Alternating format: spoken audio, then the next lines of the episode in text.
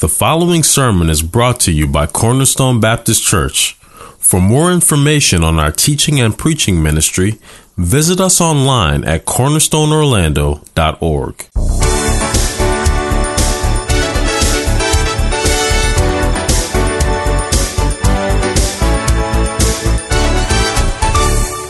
Revelation chapter 3, verses 7 through 13, in a sermon entitled An Open Door. This is part three in this brief address to the church at Philadelphia. Uh, so, once more this evening, in our third sermon now from this text, we're considering the Lord's address to the church at Philadelphia, Revelation chapter 7, verses, or chapter 3, verses 7 to 13.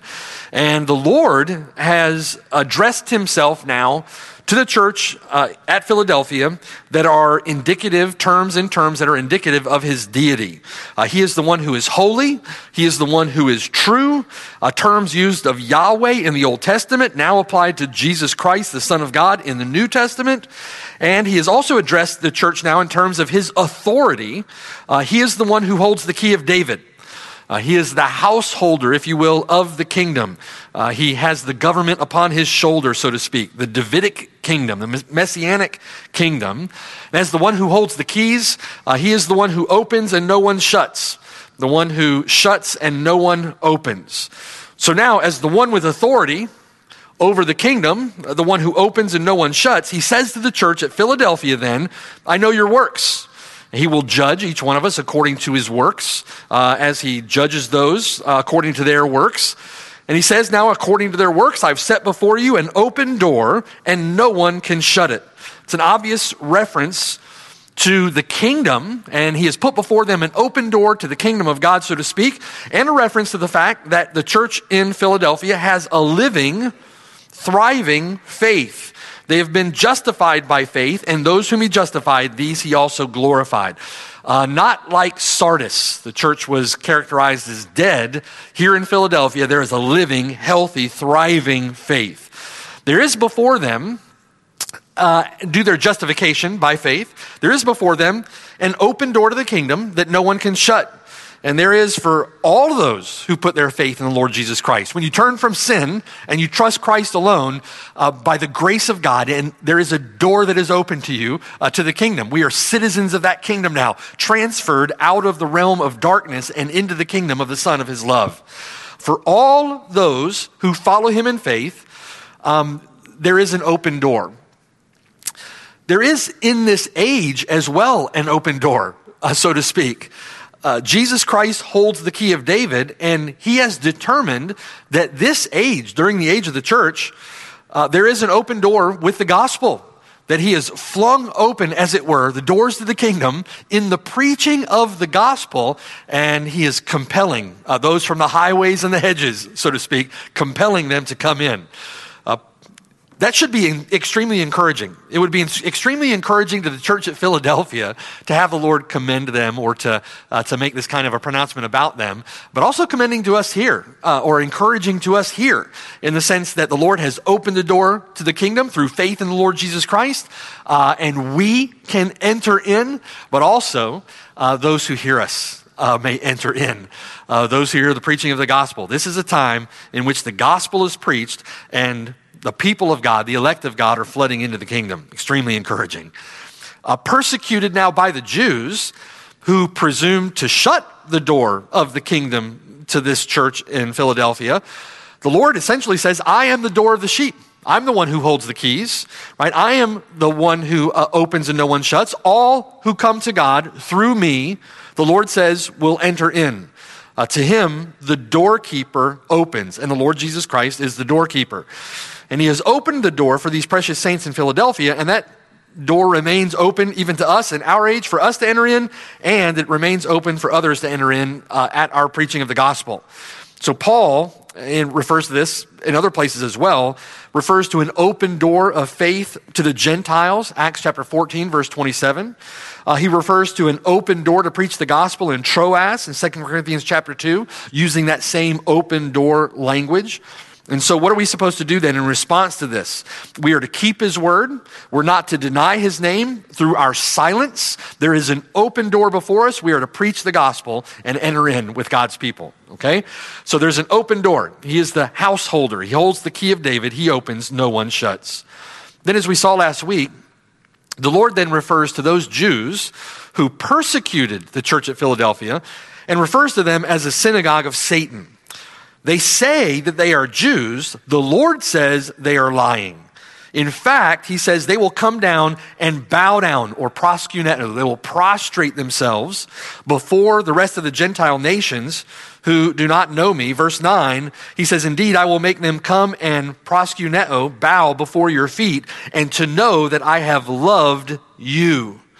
Now, in doing so, Jesus refers to promises in Isaiah that were made to Israel and he, he applies those promises to the predominantly Gentile church at Philadelphia. You see what the Lord is doing, okay? And it's important that we put those two things together from the sermon last week. Jesus refers to promises in Isaiah that were made to Israel, and God applies them, those promises, to the new covenant Israel of God. He applies them to the church at Philadelphia, saying to them essentially, to the church at Philadelphia, You are my portion. You are my prized possession, the apple of my eye. You are the people of God. You are true Israel. Those Jews who have rejected Jesus Christ, who have rejected their Messiah, they say they are Jews, they are not, they are liars. The door is open to you who put faith and trust in Jesus Christ. And that's what is in key, uh, is important to remember. The Lord then concludes his encouragement to the church with this fantastic promise in verse 10. And this is where we pick up on our text from last week. Verse 10. He says to the church at Philadelphia, Because you have kept the word is tereo, means maintained or held to, watched over. Because you have kept my command to persevere, I also will keep you, same word, tereo, keep you from the hour of trial which shall come upon the whole world to test those who dwell on the earth. Now, verse 10 is a chronically misunderstood text. And let's ex- we want to consider and examine exactly what it is that the Lord is saying here and make sure that we have it straight. Right? Verse 10. First, consider with me the condition under which the promise is made. Consider the condition under which the promise is made.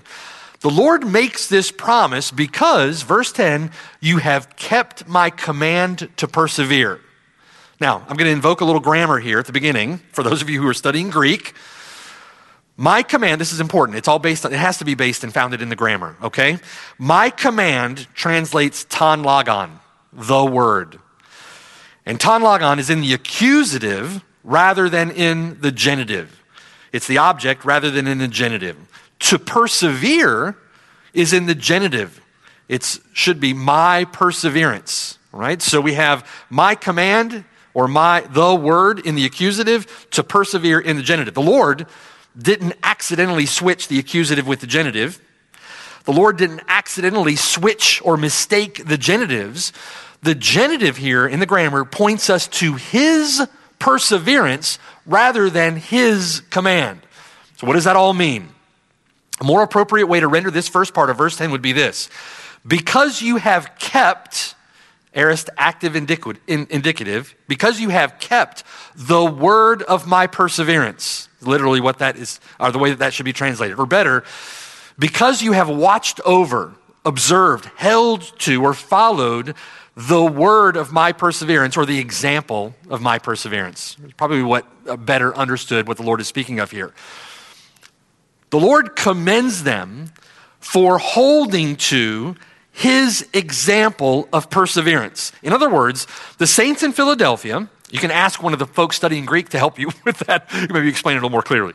All right. In other words, the saints in Philadelphia have followed the example of the Lord Jesus Christ in their perseverance. They have followed the example of the Lord in their perseverance, uh, endurance under suffering, under trial and persecution. They have been faithful to the example of our Lord in their own suffering. Now, certainly, there's a there is the common command contained in the New Testament for believers to persevere in the faith. He who endures to the end will be saved. We know those examples. Be faithful unto death, and I will give you the crown of life, the Lord says. He who puts his hand to the plow and turns back is not fit for the kingdom of God. We are commanded by the Lord to persevere in the faith, to endure to the end, and he who endures to the end will be, will be saved. But here, not as much an emphasis on the command to persevere as there is a specific emphasis given to the Lord's example in perseverance. The Lord's example in his own endurance under suffering. And we, beloved, are called to follow his example in our own suffering. Think with me of Hebrews chapter 12. We won't turn there, but listen. Hebrews chapter 12, verse 2. We are to look to him who is the author and finisher of our faith who, for the joy that was set before him, endured the cross, despised the shame, counted it a common thing, a, a, a, minor thing, you could say, and sat down at the right hand of the throne of God. We are to consider him who endured such hostility from sinners against himself, lest you become weary and discouraged in your souls.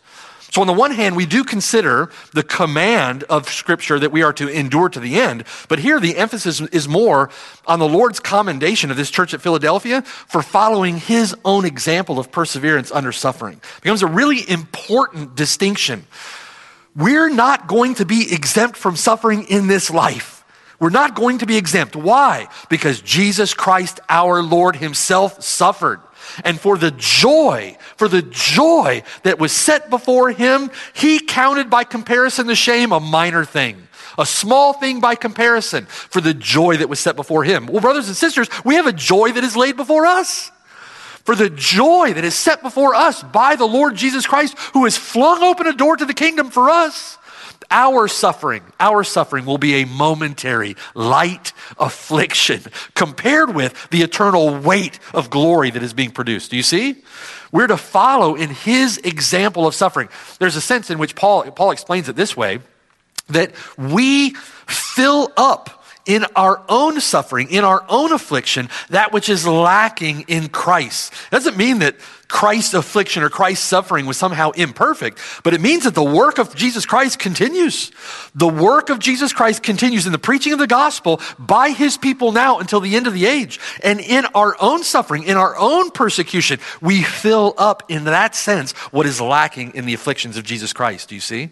There's a sense in which the Lord Jesus Christ knew. he set the pattern that suffering comes before glory. And there is a truth to the fact that you and I, for you and I also, we who are united to him, for us, suffering comes before glory. You see, Christian, for the, for the, the one in union with Jesus Christ through faith, suffering, trials, persecution, tribulation, which is used extensively uh, for Christian suffering in the age in which we now find ourselves, those are not indications of condemnation. They're not indications of his wrath, but rather they are indications of our identification with him. Those who are in union with Jesus Christ, those who are identified with Jesus Christ, will suffer. His people will share in his afflictions. In the same way that he shared with us in flesh and blood. And because we share with him in his suffering, he's not ashamed to call us brothers. It's a glorious thought. Now, we're to do so. We're to persevere. We're to endure in a way that honors him. And that points to what the Lord is saying to this church at Philadelphia. The church at Philadelphia has suffered in a way that honors the Lord's example of suffering. They have kept, they have observed his good example in perseverance under affliction. Now, so many in our day look to Jesus Christ and the example of the Lord Jesus Christ that fills their understanding is the poor baby born in a manger because there was no room in the inn, right? The example of Jesus Christ that fills their understanding is he's a great teacher that confounded the Jews and haven't heard teaching like that ever. Or he is the personification of compassionate love. Is he all those things? Yes, he's all those things, right? Or they, they, the understanding of the example of Jesus Christ that fills their minds is the Lord healing the sick or feeding the hungry. The example of the ideal man, his work at the cross, merely an example of how someone should, should suffer well under adversity. And as much as we're instructed to, in Scripture to look at the example of Jesus Christ in his poverty, in his wisdom, uh, in his compassion, in his love, all of those examples, all of those examples, Jesus Christ is the perfect man. He is the ideal man. But all of those examples converge into one, as it were, in the example of the Lord Jesus Christ in his suffering and in his death. They converge at the cross, so to speak, in the example of the Lord Jesus Christ, who is the crucified Savior. Paul says, I'm determined to know nothing among you but Christ and Him crucified. Right? Because it's the Lord's suffering to the point of death, even the death of the cross, that's the reason for His exaltation. Such that in all of that, then, He's the suffering servant. We're to look to the one who is the author and finisher of our faith, and we are to look to the example of his suffering. And from the vantage point or the perspective of his suffering, we are to glory in his exaltation as a name above every name, that at the name of Jesus Christ, every knee will bow. And then what do we do as his people? What do we do? Brothers, and sisters, we persevere in our own adversity because he persevered for us through his. 1 Peter chapter 2 verse 19. Listen. For this is command turn there with me. Turn there 1 Peter. We're we're close. It's raining outside. We've got time. we just need to stay in here until it stops raining. First 1 Peter chapter 2 and drop down to verse 19 1 peter chapter 2 verse 19 and this is what the lord was commending this church for in Philadelphia in verse 10, all right?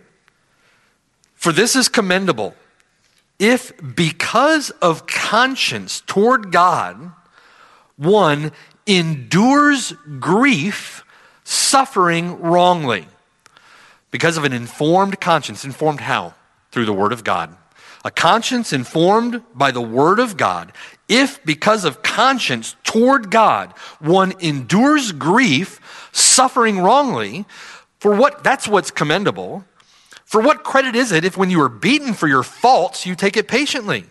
But when you do good and suffer, if you take it patiently, this is commendable before God. Verse 21 For to this you were called. To what exactly? To what have we been called?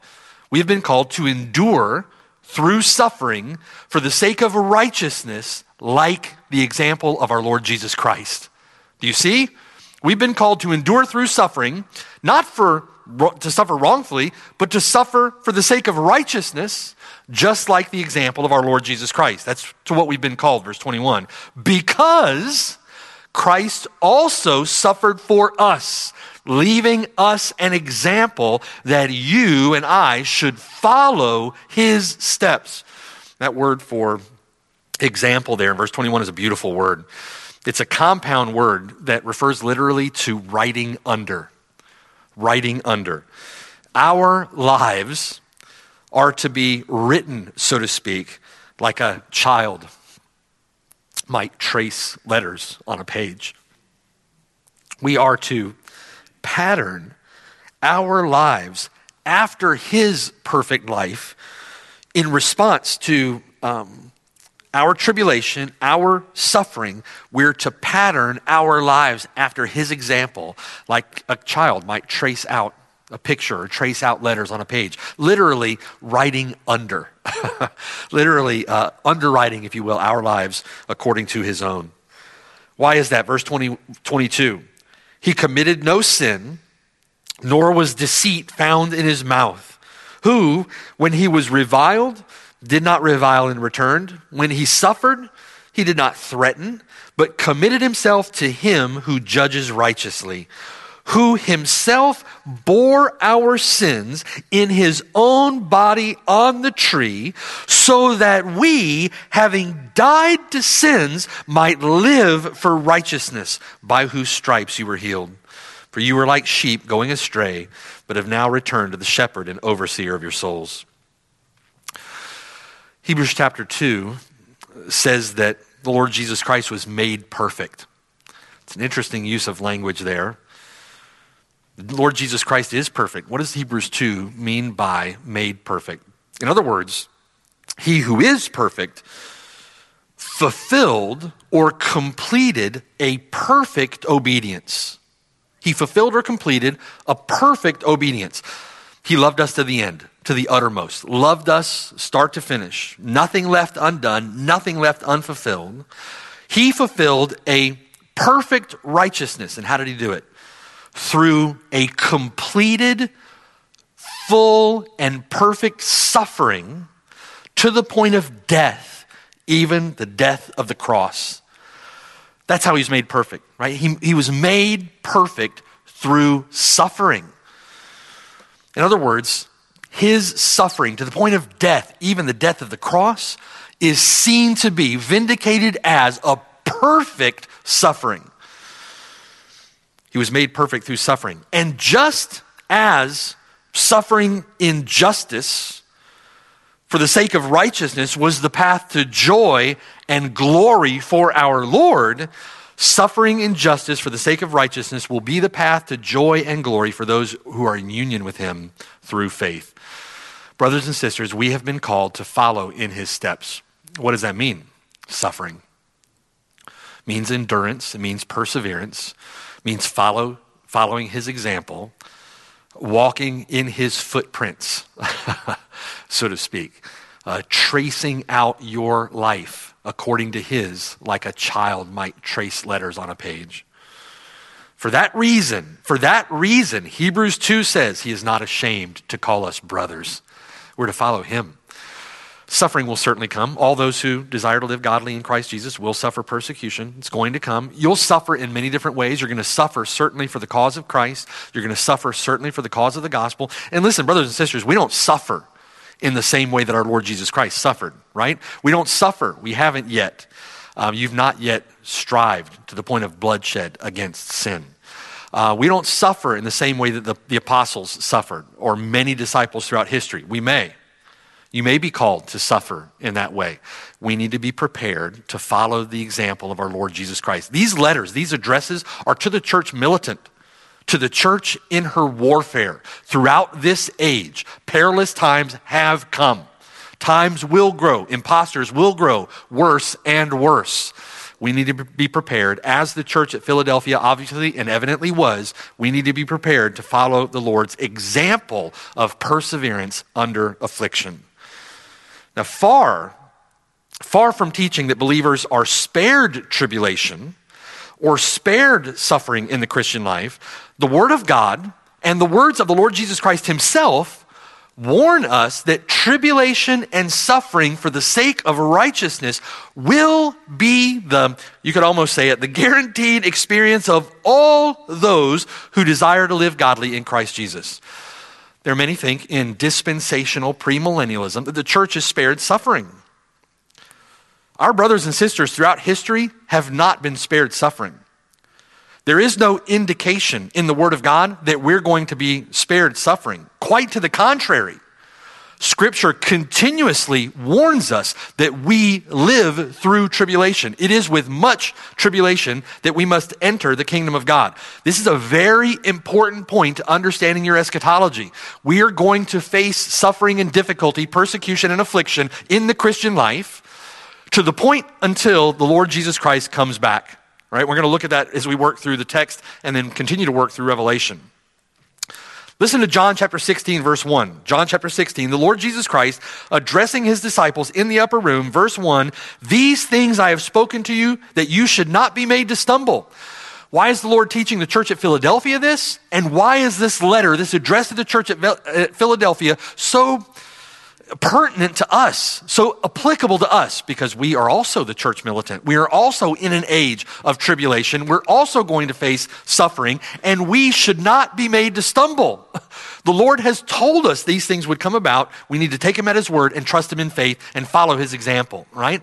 These things I have spoken to you that you should not be made to stumble. They will put you out of synagogues. Yes, the time is coming that whoever kills you will think that he offers God service.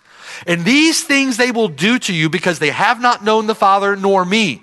But these things I have told you so that when the time comes, you may remember that I told you of them.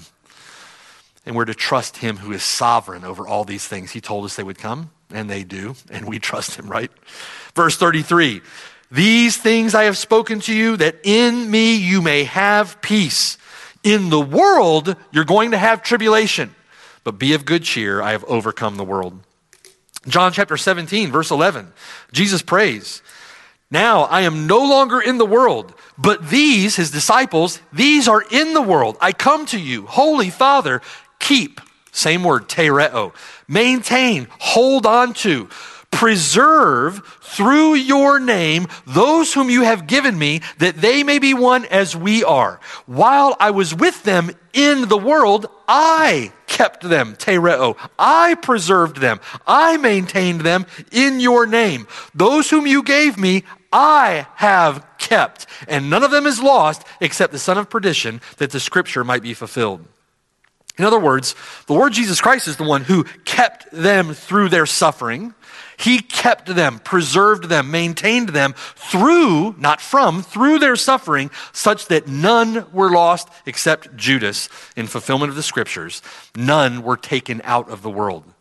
He specifically prays. Listen to John chapter 17, verse 14. Listen, I have given them your word, and the world has hated them because they are not of the world, just as I am not of the world.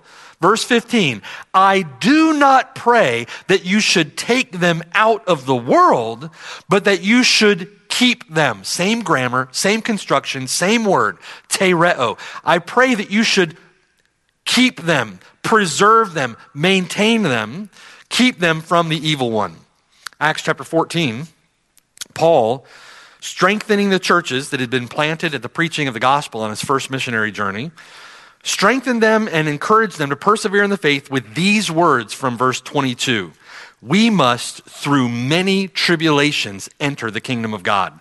We must go through many tribulations in order to enter the kingdom. If you did a word study on the word tribulation in the New Testament, you would find that in every case where the word is used, and I've got one, I can send it to you if you'd like me to, Every case where the word is used, it refers to the tribulation of the church in the church age, with the exception of a reference to great tribulation that comes at the very end of the age. There is a final iteration, if you will, of great tribulation that comes at the very end of the age. We'll see some of that tonight. Tribulation is something that the church goes through. We are in an age of tribulation now, a period of tribulation now. Philippians chapter 1 verse 29. For to you it has been granted on behalf of Christ not only to believe in him, but also to suffer for his sake. Does that give you enough material to feel confident about that? Okay, okay.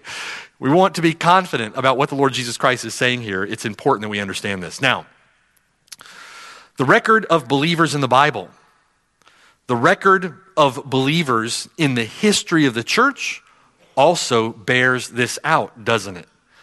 Hebrews chapter 11, verse 35. Listen.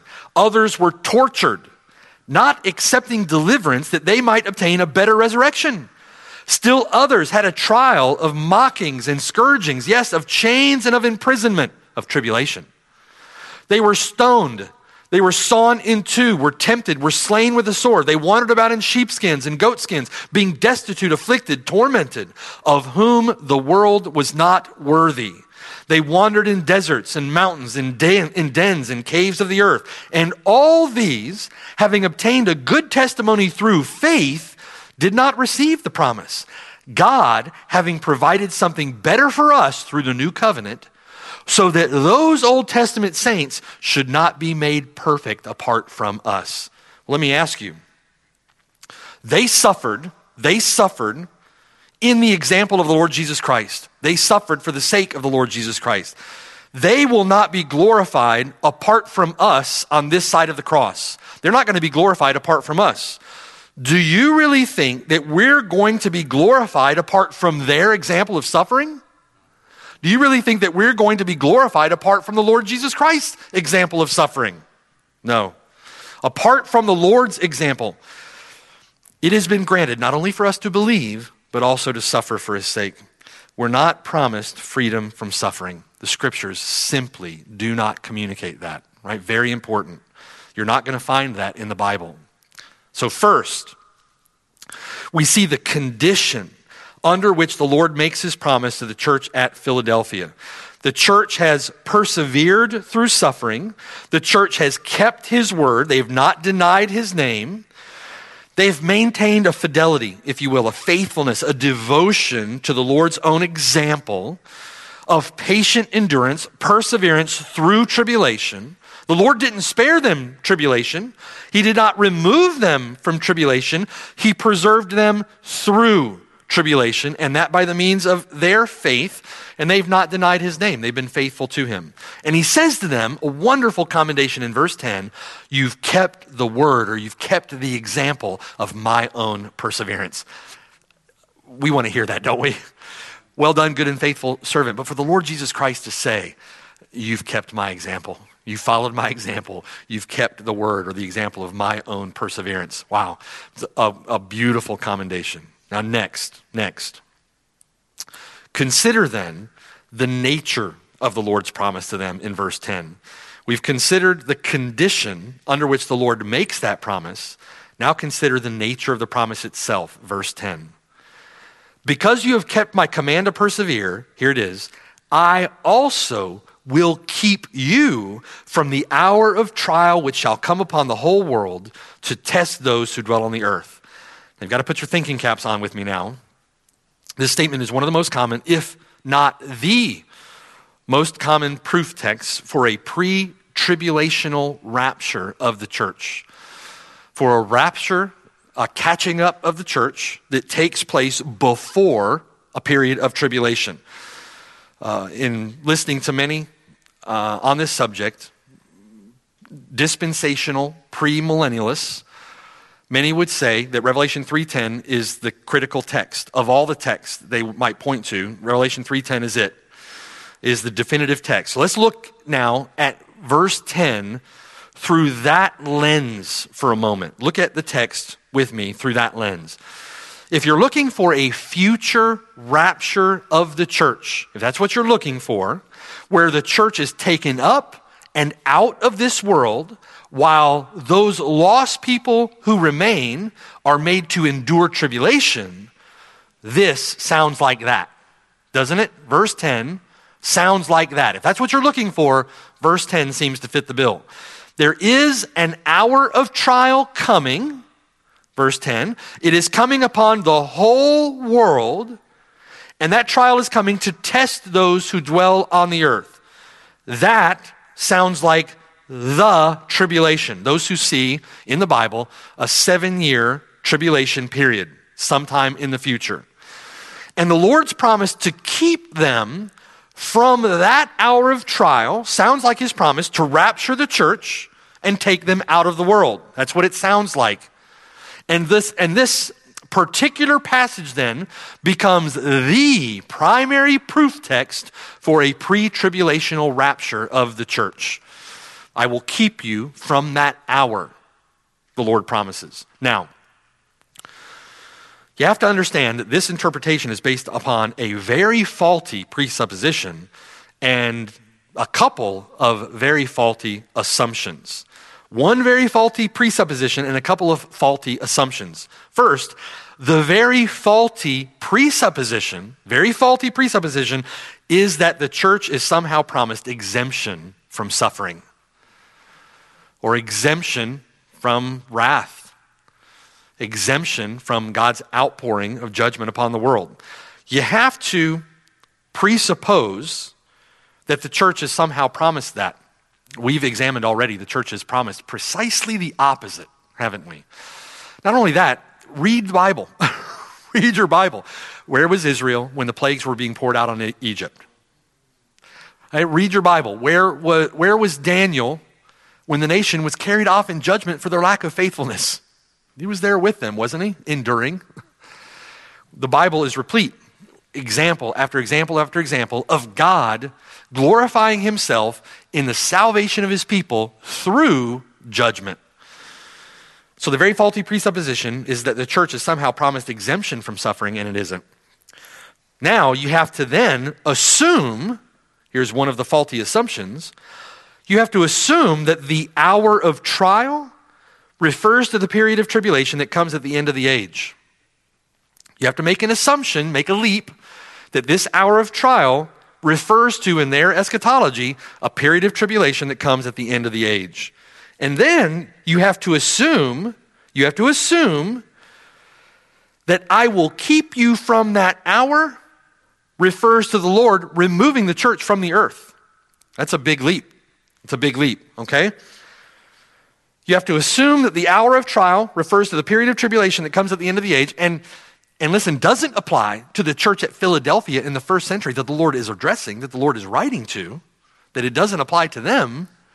It's going to apply to some period at the end of the age. And then you have to assume that I will keep you from that hour refers to the Lord removing the church from the earth. A couple of very big assumptions and a very faulty presupposition. The Bible doesn't assert any of those things, does it? In fact, the Bible actually asserts precisely the opposite. Back to John 17, verse 14. John 17, verse 14. Here, the construction, the grammatical instruction, is precisely the same, and frankly, the only place in the New Testament where it is precisely the same as the grammar in Revelation chapter 3. If we're going to understand the grammar of Revelation chapter 3, we could turn to John 17 to gain an understanding of what is meant in Revelation chapter 3. Look at verse 14. I have given them your word, and the world has hated them because they are not of the world just as I am not of the world. Jesus says, verse 15, I do not pray that you should take them out of the world, but that you should keep them. Same grammar, same word, tereo, preserve them, maintain them, or preserve them from the evil one. Well, the very same word, the very same grammar as Revelation 3:10 that you should keep them from the evil one is there in Revelation 3 that I will keep you from the hour of trial. Now, where is the evil one? He's in the world. He's in the world. Our adversary walks the earth like a roaring lion, seeking whom he may devour. That's 1 Peter chapter 5, verse 8. He has come down to the earth with great wrath, knowing his time is short. That's Revelation 12, 12. Where is the wrath poured out? In Revelation chapter 3, verse 10. It's poured out upon the earth and those who dwell upon the earth. So, whatever the Lord means by keep them from in John 17, he certainly does not mean that God will take them out of the world. Jesus Christ prays that they would not be taken out of the world. He explicitly says that in John chapter 17, verse 15, and he uses the same construction in Revelation chapter 3, verse 10. So then, what does being kept mean? What does it mean? What does it mean to be kept from the evil one? What does it mean to be kept from the hour of trial that comes upon the whole earth? It means to be preserved, it means to be guarded. In John 17, Jesus said that while he was on the earth, he kept them, he preserved them. In other words, he guarded them, he ensured their spiritual safety. Satan asked to sift Peter like wheat, and Jesus Christ prayed that his faith would not fail. Do you see? He kept them, he preserved them. He ensured, he guarded them. He held them in his hands and he never let them go. None of them was lost except the son of perdition in fulfillment of the scriptures. Were they kept from persecution? No. And the disciples suffered. The disciples suffered. Were they kept from, uh, from suffering for the name of Jesus Christ? No, they weren't. They were kept from Satan. They were kept from apostasy. They were kept in his name. That's what the Lord is graciously promising his people in Revelation chapter 3 verse 10. Have disciples of Jesus Christ ever been promised a free pass from persecution? Ever? No. Are we ever promised freedom from suffering with the exception of glory? we look forward to that promise, right? No. There are saints under the altar in Revelation chapter 6 who have been slain for the word of God and for their testimony during the period of tribulation. They were kept by God, weren't they? They were kept. How do we know they were kept? They're, they're beheaded, they're slain. They've been slain, put to death for the word of their testimony, the Bible says, and yet God has kept them. How do we know He's kept them? They're under the altar in heaven, in the throne room of God, crying out, Lord, how long? Given a white robe. Right? They're kept. They're kept by God. So listen, what is more plausible then? And I want you to think with me, and I don't mean to be um, crass in this, but it's very important to set it on the table the way that it is, okay? what is more plausible then? Looking at this from the perspective of premillennial dispensationalism and a pre tribulational rapture of the church, what's more plausible then? That Jesus Christ doesn't actually come again once at the end of the age, like the Bible actually says that he will, everywhere that it speaks of his return, it speaks of his return at once, as once at the end of the age, but rather, despite what the Bible actually describes, Jesus actually returns twice. The first time he comes back, he does not come back. He does not, in fact, come so that every eye sees him, like the Bible says that he will. He does not come in the clouds of heaven, as the angels themselves had said in Acts 1. He does not come with the shout of the archangel. He does not come back with the sound of the trumpet, like lightning flashing from east to west, then gathering his elect from the four winds from one end of heaven to the other. The sun will not be darkened. The moon will continue to give its light. The stars will remain where they are, and the heavens will not shake. Why? Why? Because Jesus Christ actually come back, comes back two times. Two times, which is said nowhere in the Bible. And the first time is a secret time, which the Bible never describes. He has decided that he will, in fact, take them out of the world, unlike all believers in all of human history. He will actually remove them from any suffering during a time of tribulation. We know that Jesus said it has been appointed not only for us to believe, but also to suffer, but not this generation. This generation is, is an exception, which the Bible never says. Believers will be magically whisked away from it all. Not those who come to believe during this time, though, because those who come to believe during this time, they're going to have to go through it. Only those who come to believe before this time comes. Pilots will suddenly disappear and planes will crash. Babies will suddenly disappear from the wombs of lost women. Disobedient children, orphaned as their believing parents are whisked away. And the only place, listen, the only place in the Bible that could plausibly be used to support a pre tribulational rapture like that of the church is Revelation chapter 3, verse 10. The only place. And we've already seen in that text have you, how you have a very faulty presupposition and two very faulty assumptions to make. Do you see? There is no text. What about Matthew chapter 24, verse 36? Two men in a field and one is taken. Two women grinding at a mill and one of them is taken. The other one is left. The Lord uses, in Matthew 24, verses 36 and following, the Lord uses those words to compare the day of judgment to the way that it was in the days of Noah when the flood came. He says, just like the flood when it came in those days, at a time they did not know and took them away, so will the coming singular of the Son of Man be. Two men in a field, one taken away in judgment, the other left. Two women grinding at the mill, one of them taken away in judgment, the other left, not taken away in a rapture. And just reading the context of Matthew 24 teaches us that very thing. What about 1 Corinthians chapter 15, verse 52? In a moment, in the twinkling of an eye, at the last trumpet, the dead will be raised. Well, let me ask you, how many last trumpets are there? When does the last trumpet sound?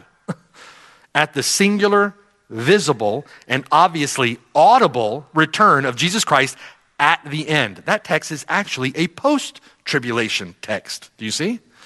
What about 1 Thessalonians chapter 4, verse 15? Well, are you referring to the text that mentions that we who are alive at the singular coming of the Lord Jesus Christ? Well, let's read that text together. 1 Thessalonians chapter 4, verse 15. Listen. For this we say to you by the word of the Lord, that we who are alive and remain until the singular, not double, right? Plural. The singular coming of the Lord will by no means precede those who are asleep. For the Lord himself will descend secretly from heaven. No. The Lord himself will descend from heaven with a shout, with the voice of an archangel, with the trumpet of God, That's the last trumpet. Do you see? At the coming of the Lord Jesus Christ. And the dead in Christ will rise first. Then we who are alive and remain shall be caught up together. That's where we get our word rapture from. Caught up together with them in the clouds to meet the Lord in the air, and thus we shall always be with the Lord. That, in fact, is also a post tribulational rapture text. What about 1 Thessalonians chapter 5, verse 9? For God did not appoint us to wrath, but to obtain salvation. We agree with that. He did not appoint us to wrath. That's why we don't go to hell, but rather we obtain salvation. You simply, and that's why that handout is on the welcome desk, hopefully, um, about the rapture. You simply cannot appeal to any text of Scripture and support any sufficient case for a pre tribulational rapture of the church. We simply do not have any texts to work with. You simply don't have the texts. I was a card carrying dispensationalist, a card carrying dispensational premillennialist for much of my uh, converted life as, as a Christian. And what was it that convinced me? I didn't have any texts. I couldn't go to the Bible and support it. We simply don't have the text. In fact, in fact, the texts all point to a post tribulation rapture of the church. Listen to this Matthew chapter 24, verse 29, and the clearest, one of the clearest texts we have. Verse 29 says, Immediately after the tribulation of those days. The Lord is speaking now of a time of great tribulation at the very end of the age. Tribulation, uh, Matthew 24, is described like a woman uh, in birth pangs, right? Birth pains increase in frequency and in severity until the baby comes, right? And so, in a similar fashion, tribulation increases, increases in frequency and in severity until the end. Gets worse and worse. So, there will come a point in time at the end of the age, at the climax, if you will, of all of redemptive history, where there will be a period of great tribulation. Immediately before, immediately after, after the great tribulation at the end of the age, those days, immediately after, verse 29, immediately after the tribulation of those days, the sun will be darkened. The moon will not give its light. The stars will fall from heaven, and the powers of the heavens will be shaken. Then the sign of the Son of Man will appear in heaven, and then all the tribes of the earth will mourn, and they will see the Son of Man coming on the clouds of heaven with power and with great glory. He will send his angels with a great sound of a trumpet. There it is again, the last trumpet. And they will, what are they going to do? They're going to gather together his elect from the four winds from one end of heaven to the other. Well, what does that sound like? Sounds like the rapture of the church. There, um, is that unclear in any way? it doesn't require much commentary. It's so clear from Matthew 24. So, in closing, where, where, did this, where did all this come from? Where did this come from? Dispensationalism or a, a pre tribulational rapture of the church? Strangely enough, the notion began as a Roman Catholic argument against the reformers. The reformers saw the Pope as the Antichrist and the Roman Catholic Church as the harlot of Babylon from the book of Revelation. So, a sect of Roman Catholics called the Jesuits developed an eschatology of futurism. Futurism. To take the emphasis off of them in that present age, the church, uh, the Pope as the Antichrist and the church as the whore of Babylon, they developed an eschatology of futurism. The Antichrist wasn't the Pope, it was a single guy at the end of the age. Uh, later, a Jesuit named Emmanuel Lacunza, writing under a very deceitful pen name, uh, Rabbi Ben Ezra, supposedly a Jew who had been converted to Jesus Christ, very deceitful. Emmanuel Lacunza wrote for the first time that Jesus Christ returns not once, but twice. And the first time that he comes, he comes to rescue his church before they fall prey to this end times antichrist. He raptures his church before the end. That book by Emmanuel Lacunza, written by uh, his pen name, Rabbi Ben Ezra, published in 1812, 1812, a Scottish preacher named Edward Irving loved the book, translated into English in 1827 after hearing a voice from heaven telling him to preach the secret rapture of the church. So, Irving, an early forerunner of the charismatic movement, began holding prophetic conferences. In 1830, a young woman named Margaret MacDonald prophesied that the Lord would secretly rapture his people. In September of that year, in September of 1830, Irving's journal explained how the church at Philadelphia, from Revelation chapter 3, verse 10, would escape the coming tribulation through the rapture difficult to imagine how that's the case when he's writing in 1830 and the address to the church at Philadelphia was in the first century. Never mind those difficulties. Uh, it wasn't long before J. N. Darby, uh, C.I. Scofield, uh, the Scofield Bible fame, and others were pushing dispensational premillennialism through conferences in the United States. What has been then the historical understanding of Revelation chapter 3, verse 10? Unless you're working from an agenda, what is the natural reading of Revelation chapter 3, verse 10 in the context of Scripture? What reading most com- consistently comports with the Bible? What, what reading rejects faulty presuppositions and assumptions or foolish inferences forced upon the text? What is the natural reading is that the Lord promises to preserve his people through the hour of trial, through their hour of trial. Every people in every generation have their own hour of trial. And the Lord graciously, we sang this morning, He will hold me fast. That's Revelation chapter 3, verse 10. Through our suffering, through our affliction, through our di- difficulty, our adversity, through our tribulation, the Lord Jesus Christ promises to hold us fast. He will protect them and preserve them through tribulation. Those that dwell on the earth is exclusively used in Revelation to refer to unbelievers. The word hour would seem to suggest a short period of time. The hour of trial would seem then to suggest a short and intense period of difficulty. And so that trial of difficulty, that hour of trial, will put unbelievers to the test for a short, intense period. Now, test is used to determine the nature of the thing, a nature of a thing, whether it's true or false. So, what do you think this test will determine of unbelievers? It'll determine them to be not His, false, right? Those believers who've put faith in Jesus Christ, for those living and walking by faith, the Lord says, I will preserve you. Satan may ask to sift you like wheat. I'm going to pray that your faith will not fail. I'm going to see to it that your faith will not fail. Who's he making that promise to? He's making that promise to the church at Philadelphia in the first century, and he's making that promise to the church in Oviedo in our century.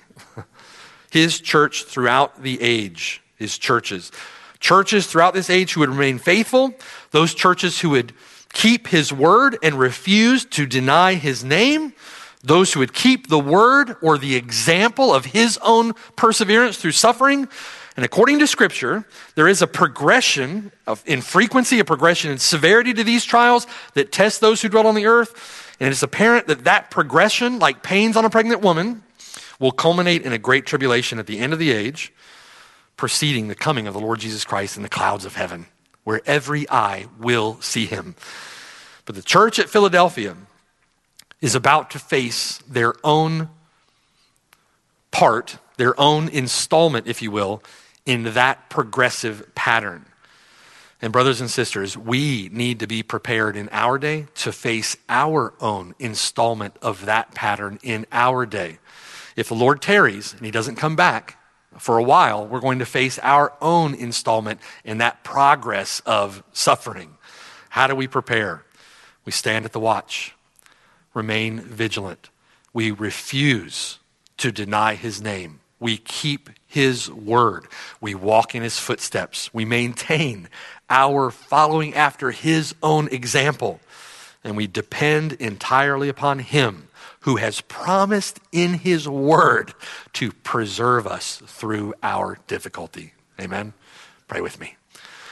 Father in heaven, Lord, we thank you for your word. We thank you for your promise to us that you will preserve us uh, your promise to keep us. And we see, Lord, in Scripture, in history, your faithfulness to your word in keeping and preserving your own. Not one of them lost, except that wicked son of perdition.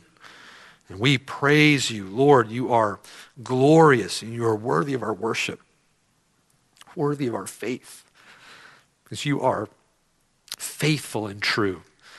And we know, Lord, that nothing will separate us from the love of God, which is in Christ Jesus our Lord. Help us, Lord, to endure by faith in the power of your Spirit through our own sufferings and difficulties. May not one be lost. May you, Lord, in, in faithfulness to your promise, please, Lord, keep us, preserve us. Preserve us in strength, preserve us in wisdom, preserve us in faithfulness. Preserve us in fruitfulness, and may it be for your glory into the ages.